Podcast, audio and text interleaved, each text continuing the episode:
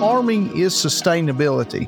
Sometimes we use that term as a separate part of the farming process, but I think all the way back to my beginning days on things that we did on the farm, those were just all practical things on the farm that we did. We didn't really name it sustainability, but it was. Welcome to the Farm Smart Podcast, presented by Nutrien Ag Solutions. Every month, we're talking to sustainable agriculture experts from throughout the industry, along with our very own Tom Daniel, Director of North America Retail and Grower Sustainable Ag, and Dr. Sally Fliss, Director of Program Design and Outcome Management. As the leading source of insight for growers on evolving their sustainability practices while staying grounded in agronomic proof, FarmSmart is where sustainability meets opportunity. We don't just talk change, we're out in the field helping you identify the products, practices, and technologies that bring the future to your fields faster. On this week's episode, we're taking a look back at the history of agriculture and sustainability over the last 50 years as we tip our hats to our retiring colleague Tom Daniel, who's taken his leave after a 43 year career in ag. I'm Dusty Weiss, and Tom and Sally, we announced Tom's retirement on the last episode of the show, but after we taped that episode, I, I got to thinking a little bit here, Tom, and Anytime someone who's been in an industry for that long retires, they take with them a wealth of institutional knowledge that is quite literally priceless. Now, agriculture, of course, has been around for more than 10,000 years, but you can argue that in the last 50, it's changing and evolving faster than ever before. And we like to say that farmers are the original environmentalists, but these last 50 years also chart the arc of the growing relationship between agriculture and what we now call sustainability, Tom. So I know this show is usually focused on the present and the future, but as you're counting down the days to the departure here, we thought it'd be cool to do an episode where we look back at the time that you spent in the business to see just how we got here. So, for starters, can you take us through the arc of your career?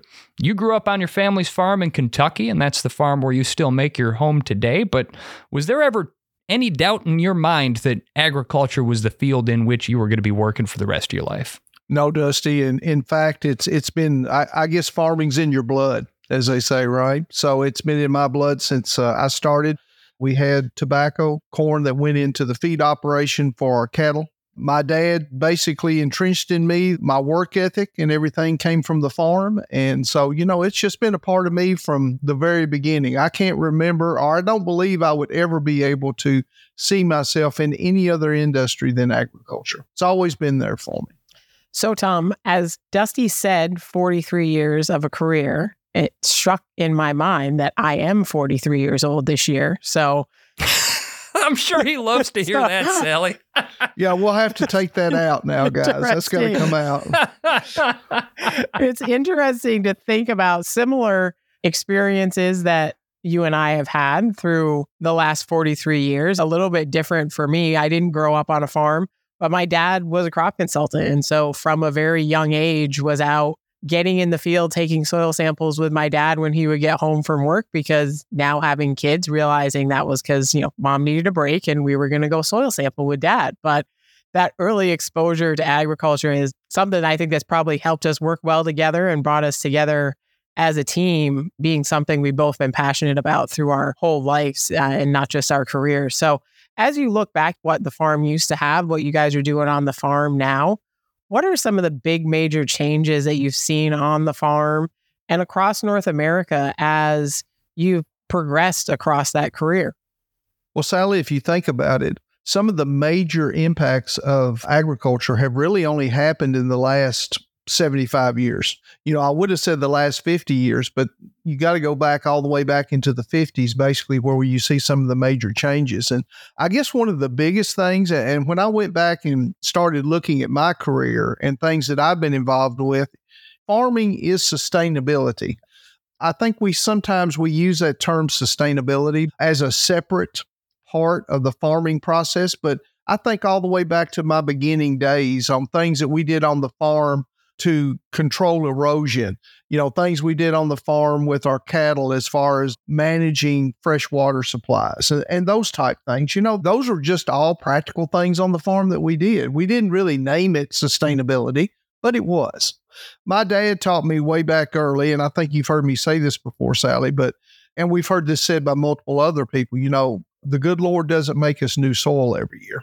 We have to take what we were given and we have to make sure that we continue to manage that resource in the future because I've got grandchildren now, and my hope is that some of them will want to be on the farm someday. And I hope that they'll be able to take this same ground, the same soil that I farmed, that my father farmed, and that my grandfather farmed, and still be able to make a living off of it. Not only that, but supply food and fiber for what we know is a large and growing world today.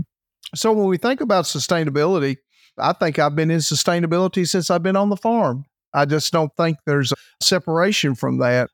I live in Christian County, Kentucky, which, if anyone knows anything about agriculture, especially around no till, one of the first farmers that developed equipment to actually do no till farming was uh, Harry Young, and he lived in between Herndon and Lafayette, Kentucky. Notice I said Dusty Lafayette, Kentucky. It's not Lafayette, it's Lafayette, Kentucky here. Okay.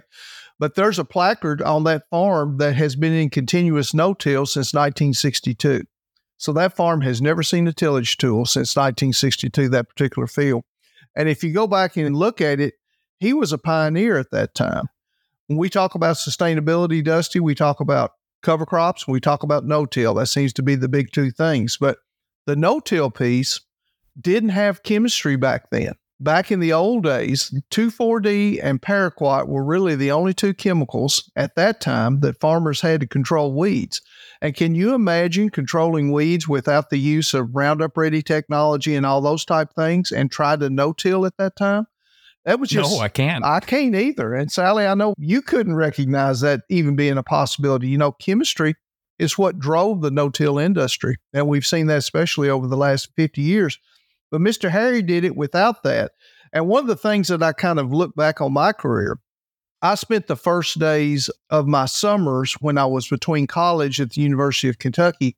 I worked for the Integrated Pest Management Group out of the Extension Service. So I actually was scouting farms and we were managing the use of crop protection products on those farms based upon the scouting reports and the pest management that we did as scouts out in the field. So I spent three summers doing nothing but going out scouting fields and then making chemical recommendations back to the grower as to what those products needed to be used. Mr. Harry Young was one of my farmers that I worked with. And you talking about being just wanting to sit at his foot sometimes and listen to all of the stuff that he talked about on farming. He was way ahead of his time. But he developed, like I said, one of the first original no till planters. In fact, in Princeton, Kentucky, at the University of Kentucky Research Farm, that original Allis Chalmer planter is sitting there because it was one of the original no till planters. So I got to sit at the foot of the guy who helped establish no till. And now his son and now his sons are continuing those practices and continuing to develop no till as it goes forward. Now, Tom, you mentioned that the agriculture that your dad practiced, the agriculture that neighbors like Harry Young practiced, they just called it practicing agriculture. They didn't call it sustainability, even though the practices were there. Did people talk about sustainability? Was that word thrown around? In what context? What did people think of sustainability back then? So I'll give you my dad's definition of that, Dusty. It's probably the best one. My dad's definition was you can't constantly abuse resources. They have to be taken care of. So sustainability to him was how can we make a change that's going to make what we're working with even better? Right. And when I think of Harry Young, he was looking at those gullies and those ditches in his part of the country, which is southern Christian County. That ground was flat. So erosion there was a big deal, but not as a big a deal it was in my part of the county, which is rolling type, you know. So one of my biggest deals is when my dad passed away in 2018, he uh, made me promise him that I'd make sure all the gullies on that farm got fixed. And I said, I'll take care of that. And they are all fixed today. They're in CRP today and they're all sown down with grass waterways and everything. But he, that was just his biggest concern up to his dying day that we made sure that we took care of this farm. Sustainability really is that. It's not a complicated term. You know, we get caught up in carbon and all these other things, which are all sustainable things and all things that are going to be part of sustainability in the future. But in truth, it's just a farmer taking care of his farm. That is sustainability. And that was the definition my dad always gave me. He said, You got to take care of what you got, don't abuse it, and know that you've got to make a living on it in the future. That was his concentration. And that's kind of been my concentration moving forward. Yeah, Tom, I would totally echo your comments there. I was just on a panel last week where I was asked very similar question of, you know, is sustainability going to be here in 10 years? And I said, it might not be called sustainability in 10 years or regenerative ag or whatever term is put on it. Same thing as you said, Tom. When I started my career 20 years ago, we were talking to growers about changing crop rotation, adding cover crops, reducing tillage, all of those practices, better nitrogen management, changing of timing and placement of manure and fertilizer rates. We didn't call it sustainability. It was just being a crop consultant and writing a nutrient management plan. It wasn't a term. It was just what we did with our customers to make them better farmers. So, totally see that same standpoint and where things are at in the industry. And I guess probably curious what somebody comes up with as the next term for sustainability as we continue in this field going forward with our growers. In the different companies that you've worked with, you've been exposed to a lot of these changes. At BASF, you guys started to work with what was called smart applications of crop protection. What drove that change in how we approached crop protection applications in your time at BASF?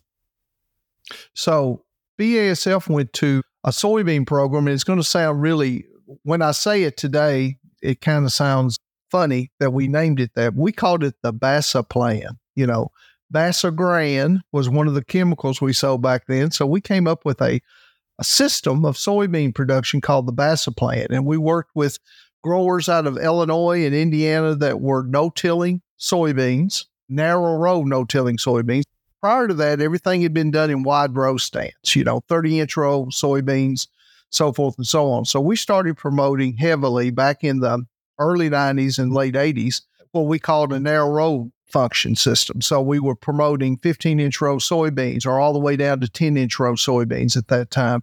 And we were talking about using burn downs like Roundup were available at that time. So we used a burn down, planted narrow row soybeans, and the weed control for those soybeans came from the canopy that was produced from the narrow row soybean. We were reducing the amount of chemistry that was being used on that acre, or we were using selective chemistry at that time. We were using things like, I'm going to speak some things that people won't even recognize names anymore, but we were using products like Basagran or Blazer or Fusilade or Poast or all of those different chemistries that were used for grass control, selective grass control, selective broadleaf control. That was before Roundup came out as far as an over the top application for genetically modified soybeans. So we were coming up with systems that allowed the soybeans themselves to become their own herbicide protector, our own weed protector, right? They canopied the row, shaded the row, kept the sunshine away from the weeds. The weeds didn't grow, right? So that was sustainability in its own right at that time, right? We were going narrow soybeans, no tillage, and we were looking at reducing the amount of crop protection products used on the acre by using the natural canopy of the crop itself as being weed control. Sally, at the time I left BASF back in 1999, at that time I'd spent almost 18 years with BASF and I'd watched the progression of agriculture during that time because that's when Roundup Ready came into play. That was back in the early 90s that we started seeing the first Roundup Ready crops. And if I have to look back on anything, there's two key things. Well, I'm going to say three key things in my history that I got to watch develop. One was no till. We just talked about that. One was the progression of the use of synthetic fertilizers on the acre because that automatically led us to higher production opportunities and those type things, right? But I think the one that really stands out of, of all is Roundup Ready crops. I mean, that completely changed the progression pattern for like no till and everything else. Everything just suddenly ramped up because now we had a way to get weed control on a given acre that we could almost guarantee ourselves weed control. We could use an application or maybe two over the top and take care of an entire weed spectrum in these genetically modified crops, something we'd never been able to do in the past. Sally, I don't know if you remember the old days but if you traveled in the South very far, one of the key things you always saw in a cotton field or a corn field or a soybean field was Johnson grass, rhizome Johnson grass. It would just overtake acres. And I remember that particular grass was not a grass that was domestic to the U.S., it was brought over here for pasture rangeland grass because it would grow in drought areas, you know, and it's a rhizome type material. But that particular grass took over the South, especially where we just could not manage it until Roundup came on. When Roundup came on, we started being able to manage some of these weeds and look at the production of yield on these acres. When you can take a weed out of the system that can't compete now with the crop, then that crop can go to its maximum advantage as far as yield and what it can do. So, to me, those are the three main things that I've seen in my career that I think have driven to profitability for growers, but not only profitability, but our ability to produce food for this world. It's interesting you bring up that Johnson grass example, Tom. My daughters were just asking me the other night, what is an invasive species and why do we have some of them? And I said, well, some of them we made ourselves. And the example I gave was the kudzu vines in the South of we did that to ourselves. And it wasn't until we had some of the tools like you talk about, like Roundup and some of these other genetic traits that we're able to really pull back on the implementation of things that we thought were going to be the solution to things. And I think that's probably one of the things that I reflect on in sustainability is what are some of the things we've done? And we've talked about it on the podcast a lot before. What are those unintended consequences when we don't think about the whole system when we implement a new practice and we just try and push something on the landscape for sake of meeting a short-term goal? Uh, it's like my grandma always used to tell me, Sally, the story about the little old lady who swallowed a fly. I don't know why she swallowed the fly, but things got a whole lot worse when she tried to do something about that fly. it did, Dusty. But one of the things that Sally, you and I've talked about from the very beginning, you cannot look at just the crop cycle of the specific crop that you've got planted. We talk about that whole acre solution, and maybe we overuse that term, but that's what it is. It's it's managing that acre 365 days a year, but now Sally, and some of the programs you've done work with and designed now, we have to look out in years to come as far as rotations and things that are going to happen on that farm. When we talk about no till, it's not just no till for the existing crop that's being planted that year, but how do I treat that acre toward tillage in the upcoming crop or crops coming in the future, right? How do I incorporate livestock? Am I using livestock this way on the farm or or am I using it in controlled grazing? There's multiple things that we have to consider. But when we talk about that whole acre solution, that's what we're talking about. How do we manage that acre, not only this year, but also all the way into the future? Because that's where sustainability is going to have its biggest play, not just today, but what the future holds. Well, Tom, it's really just so interesting walking through some of these specific milestones that you got to experience over the course of your 43 year career. These things reshaped agriculture and its relationship with sustainability. But coming up after the break here, we want to take a look back at some of the broader trends over that same time period that have led us to where we are today practice changes, technology, economic factors, and of course, society's evolving relationship with agriculture. We're going to talk about all that coming up right after this here on the Farm Smart Podcast.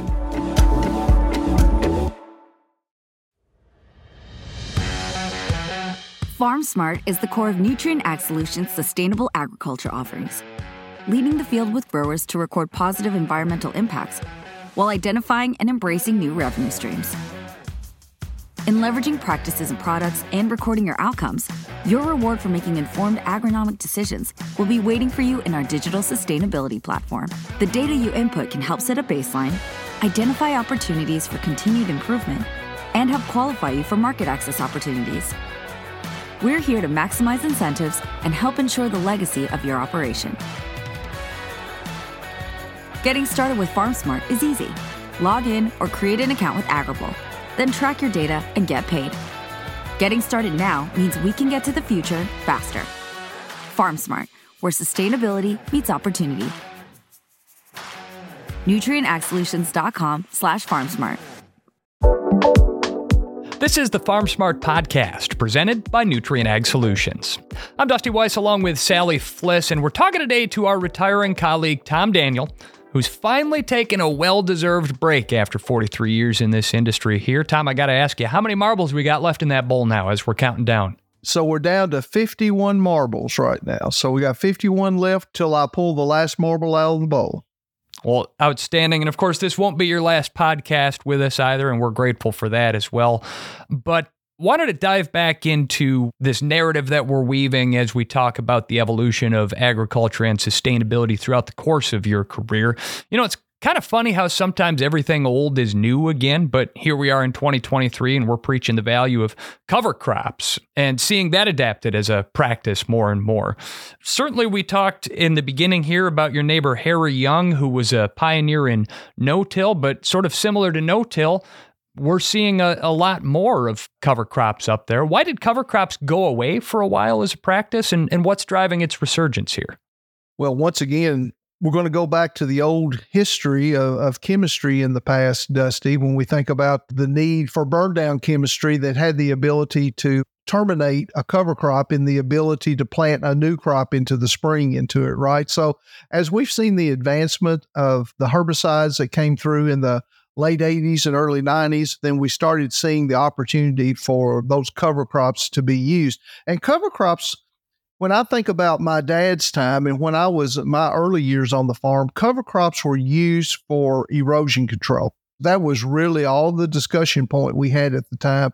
You know, we plant cover crops for the purpose of making sure that this ground doesn't wash away in the wintertime. You know, when we're getting all those heavy rains and the spring rains and the freeze and the thaws, we use that cover crop to hold that ground in place and make sure we don't lose it. We didn't really look at soil health at that time as being part of cover crop. Now, I'm not saying there weren't some advancements during that time that some of the research institutions were looking at it as cover crop as being a valid tool for helping to increase soil health and microbiology in the soil. But for us, it was more around the protection of the soil, you know, to keep it in place. So we talk about a resurgence of no-till. The main issue, Sally, and I ask you this, but I think one of the main reasons we're seeing the resurgence of no till is because of all the carbon discussions today, because that is the single way that we know that we can sequester carbon out of the atmosphere through a normal plant process and then sink it back into the soil. So to me, that's where the big resurgence of the discussions of cover crops have come from. Yeah, I would agree, Tom. I think the carbon has helped continue driving that. But, you know, as I think back over the last 10 years, the discussions that were started around soil health and soil quality really started pushing that in the field with growers. And then I think the carbon has just kind of become sort of the icing on the cake of how can we continue to incentivize those sort of last sections of growers that haven't adopted no till as a practice. But like we always say, it gets a little complicated and what is the right place because we know there's crops and rotations that we aren't going to be able to be 100% no till. All of our peanuts, potatoes, sugar beets, all that kind of stuff. We can't be 100% no till. So, what is the right practice to implement with those growers? And I think one of the other pieces we've always tried to touch on in the podcast, Tom, is sustainability is about more than the environmental piece of sustainability. We've always tried to highlight the economic and social impacts of doing sustainable practices on the field. So, through your career, you've seen lots of ups and downs in ag financing, ag commodity prices, in whether or not we can export and where we can export to. So, how do we manage that economic sustainability piece when we don't have any control over the weather, right? But we really have no control over the prices or the markets or the returns that are available to our growers sometimes as we ask them to do these practices that could have a cost in the early years of implementation. Yes, Sally, I'm going to take you back in history a little bit too. All farmers are very much engaged in maintaining resources on the farm, the environmental side, as you just talked about. Yes, absolutely. All of them are involved because that's kind of their, their lifeblood, right? But when it comes down to it, it's economic sustainability. You know, farming is a business. When I worked on the farm and we raised tobacco, and we had, like I said, cattle on the farm and stuff. We didn't raise those because we enjoyed going out and feeding the cattle when it was zero degrees outside. And back then, by the way, we didn't have, you know, the nice things of rolled hay and the big haystacks and those type things. It was baled hay that you got out of the loft and that you went out and dumped in the field. It's it was a different time. Let's just put it that way. But regardless of all that, when I got out of college in 1981, I had full intentions of coming back to the farm and being a full time farmer with my dad. And anyone that lived through those times and remembers those times, that was probably the worst of agriculture at that time because we had just come off some of the highest commodity prices we'd ever seen. We saw, you know, $16, $17 soybeans. We saw high corn prices, but then our export markets got shut down. And then we saw interest rates go crazy. I know farmers that during that time had 22, 23% interest rates on operating loans for the farm. I mean, that's just ridiculous. You can't make that work, right? And so I watched farmers going out of business in the 80s. And a lot of those were good farmers. These were farmers that were probably the best production farmers in their area, but they couldn't manage the business side of it because, you know, between input cost or between the cost of interest or whatever it was, they they couldn't manage that side of the business. They were good production farmers, but they have to manage it as a business. So when we think about sustainability, we always have to remember that it's got to make sense for the grower to do it. It can't be just because it feels good or there's a soil health benefit over here, but that soil health benefit doesn't bring me an economical benefit. I've got to weigh the balances of what I can or can't do on that farm. So, one of the things you and I, Sally, have worked on, I know, is making sure that we're bringing a value proposition at the grower level that makes him want to implement these practices or maybe just get credit for the practices he's already implementing. But the key thing is it's got to make economic sense. It's got to be sustainable economically, right? Yeah, for sure. It's a huge part of what we consider as we're designing the different programs that we bring out to the field. And as we're thinking about the right place for different programs to be brought to the field. When you think about the farm crisis that we've lived through, well, they say agricultural cycles every 30 years. I think the cycle's probably tighter than that now. I think it's probably closer to 20 years now than it used to be, but we'll watch the cycle. I've lived this is bad to say, Dusty. I've lived long enough. I sound like my grandfather now. I've lived long enough that I've seen the cycles, right? Well, I have seen the cycles. I got to get out of college in 81. I got to see the farm cycle go down in a spiral in the 80s, you know. Then I got to see it come back. And back in 2008, 2010, we watched the cycle come back. So we get to watch these things, and it's funny that we don't want history to repeat itself, but it seems to do that regardless of whether we want it to or not. So we just have to be prepared for it.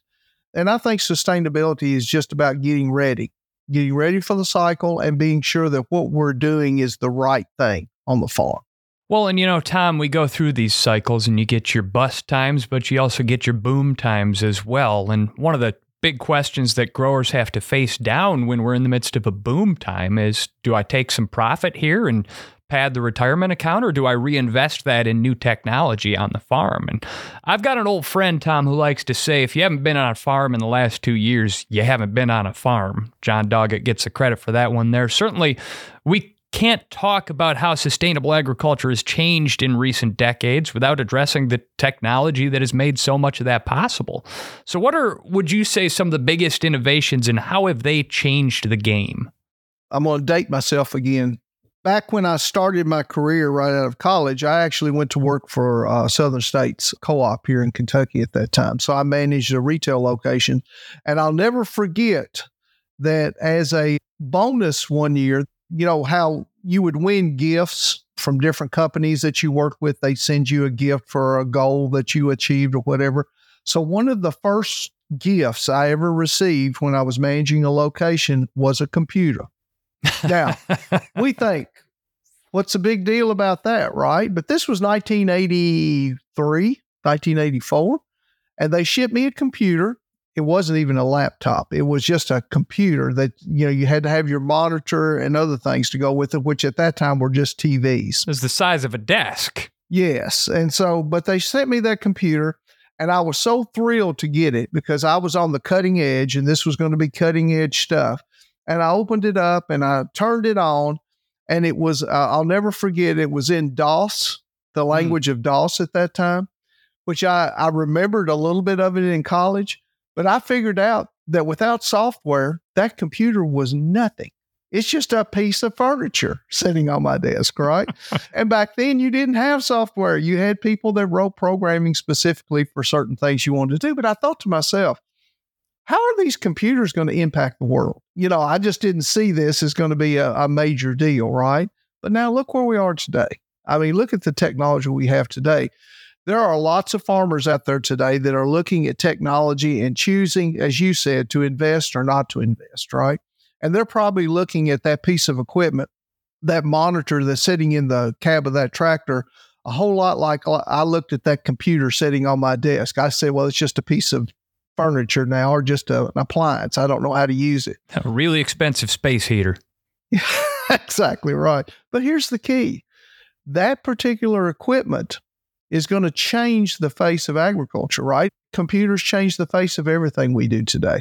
We carry in our pocket a more sophisticated computer than they used when they sent people to the moon, right? So technology is a great thing and we have to be willing to invest in and use it. So when I think about technology, you know, I talked about being in integrated pest management when I was in college and working through those things. But integrated pest management supported with technology today is just an unbelievable tool for a grower. We have the ability now to apply herbicides directed to certain sections of the farm that have a specific weed problem. That's all driven by technology today, right? We have technology that we can do management zones in a field. So we can go out there and say, you know, this part of the farm is more productive than this part of the farm. So now we have the ability to sustainably apply the right nutrients in the right places that are going to give us the best value, the most production back on the farm. I'll give you a, another example from my farming days. Back in the days when I started farming, we spread most of our fertilizer with just a fertilizer buggy, as we called it back then, right? Just pulled by the tractor with spinner wheels on the back that were driven off the ground drive of the spreader. Well, today we have variable rate technology that allows us to on and off certain parts of the field depending on what we need or variable the rate as we need to, you know, according to production areas. I know before we had GPS and before we had the precision ag pieces we have today, if I had a little fertilizer that was left over in the buggy after I got through spreading the cornfield, you know, my dad said, well, go spread it, that extra up there on that old red hillside because it's poor and we need to put more fertilizer on it. Well, no, we didn't. But that was the thought process back then, right? Mm-hmm. If it didn't make, it's because it didn't have enough fertilizer or something. Nobody really looked at the soil properties and looked at the fact that that ground was never going to produce 200 bushel corn. It might produce 50 bushel corn on a good year, right? That there were limiting factors outside of just fertility. So we've learned so much. And to me, the technology, Dusty and Sally, is what's driving this whole piece for us now. And we need to be willing to use that technology. And I think farmers get a little bit, Sally, I think they get a little concerned about using technology because they're like me. They look at it and say, well, I don't know. I don't know how that monitor is going to work, or I don't want to learn it. But there's a generation of kids out there. That, I say kids. Here I am. I dated myself. But there's a generation out there that understand this technology piece and grasp it. I mean, they use it every day. And Sally, we've got some of the best crop consultants in the world at Nutrien today that they grasp that technology piece and they understand it's a tool that can be used. So I would tell a farmer today if you don't understand the technology, go find somebody that does and let them lead you through that process or let them take the lead if that's what you choose to do. But technology is going to drive us to the future of this farming operation. Tom, we had to face that technology barrier right away when I started at Nutrien. So when I started, it was we were still travel restricted because of the pandemic and talk about trying to get growers to figure out technology and address a new topic like carbon and climate over a Teams call when a lot of them have never experienced something like a Teams call or even a video call on their iPhone. So we had multiple layers of technology that we were trying to get through there and try and get over that hurdle of how do we have that discussion about something like climate change with a grower that's already thinking sustainability in the field and make that connection of the grower to their downstream and to the consumers that are bringing them their products. So in those interactions and then also throughout your career, how have you seen that attitude or perception of the consumer change or shift or the connections of the consumer to a grower change over time? Well, I guess the big one, and look, I think this still goes back to you mentioned COVID, but I think COVID is the one that's driven a lot of this change for Sally. I, I think people started paying attention when they started going to the grocery and couldn't find a loaf of bread on the shelf, right? They started paying attention. They said, you know, I've always assumed that that loaf of bread came from my grocery, right? They didn't recognize that there's a whole downstream that produced that loaf of bread that finally got to the consumer shelf. And I think because of that, we've got consumers now that started looking at labels. I mean, I don't think somebody believes it's suddenly the whole consumer body is looking at labels. I don't believe they're actually doing that today. But I think there's a select group that's starting to get very vocal when they look at those labels and they understand what those labels mean today. They started looking at a lot of it for health reasons. You know, they looked at calories or they looked at sugar content or whatever the main issues were. But now there's interest in where does that crop come from? You know, where does that particular ingredient come from? Is it being produced sustainably? I know that's still kind of a moving target, what consumers are actually asking for. But you're starting to see companies that you have contact with every day, Sally, that are saying, you know, we got consumers that are asking for this information now. We don't know how to provide it. And, you know, field level data is going to become invaluable in the future. And I think the direction that you've led the team as far as programming into managing this field level data and getting it then in a format that consumers can actually look at it and understand where their product's coming from, how it's being produced, is it being produced in a sustainable way? I think when you look at U.S. agriculture, North American agriculture, you're looking at a sustainably produced commodity. But we need to be able to tell that story. And to tell that story, we need all that data and that information off the farm that can be shared with the consumer. And then the consumer can make his choice. Well, and Tom, you talk about telling the story, and, and certainly I think that that's where over the last five years, your role at Nutrien Ag Solutions, along with Sally's role, have been so critical. You've led the field in Nutrien Ag Solutions' embrace of advanced sustainable ag practices. And so, as you look at the wins that you've had there, but also as you look to the future, what do you think is in store for Nutrien Ag Solutions and for sustainable agriculture here in the next 10 years? Well, Dusty, I came over to this group from an acquisition. I was the vice president of security seed and chemicals. So we came over. We'd been in business for about 20 years. We'd started that company from scratch with a bunch of very dedicated people that came over to start that company. And then we sold it to Nutrien in 2019. And when I came over then, I was always interested in sustainability because that was something that we used at Security Seed as a differentiation tool, something unique, right? Now, I don't think it's unique anymore. I think other companies now, other businesses are starting to embrace this whole piece of sustainability.